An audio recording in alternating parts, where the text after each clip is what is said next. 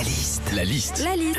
La liste de Sandy sur Nostalgie. Salon de l'apéro à Quimper. Sur place, des dizaines d'exposants, les dégustations, des animations pour mettre à l'honneur l'apéro.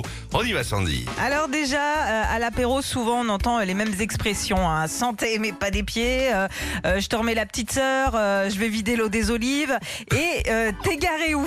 Alors euh, t'es garé où En gros, ça veut dire où il est où ton verre hein Sauf que je vous jure, moi, la première fois qu'on m'a sorti cette phrase en soirée, on s'est foutu de ma gueule parce que j'ai répondu ah non mais moi je suis venu en taxi.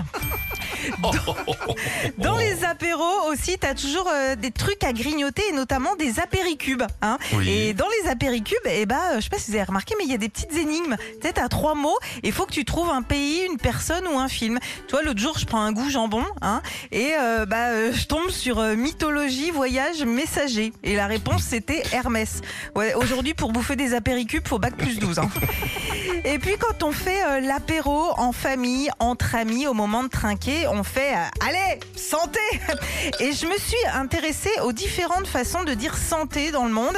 En Allemagne, euh, par exemple, on dit prosit. En Angleterre, cheers. Et au Japon, on dit kampai. Ok, très important à savoir hein, si un jour vous vous retrouvez en apéro au Japon.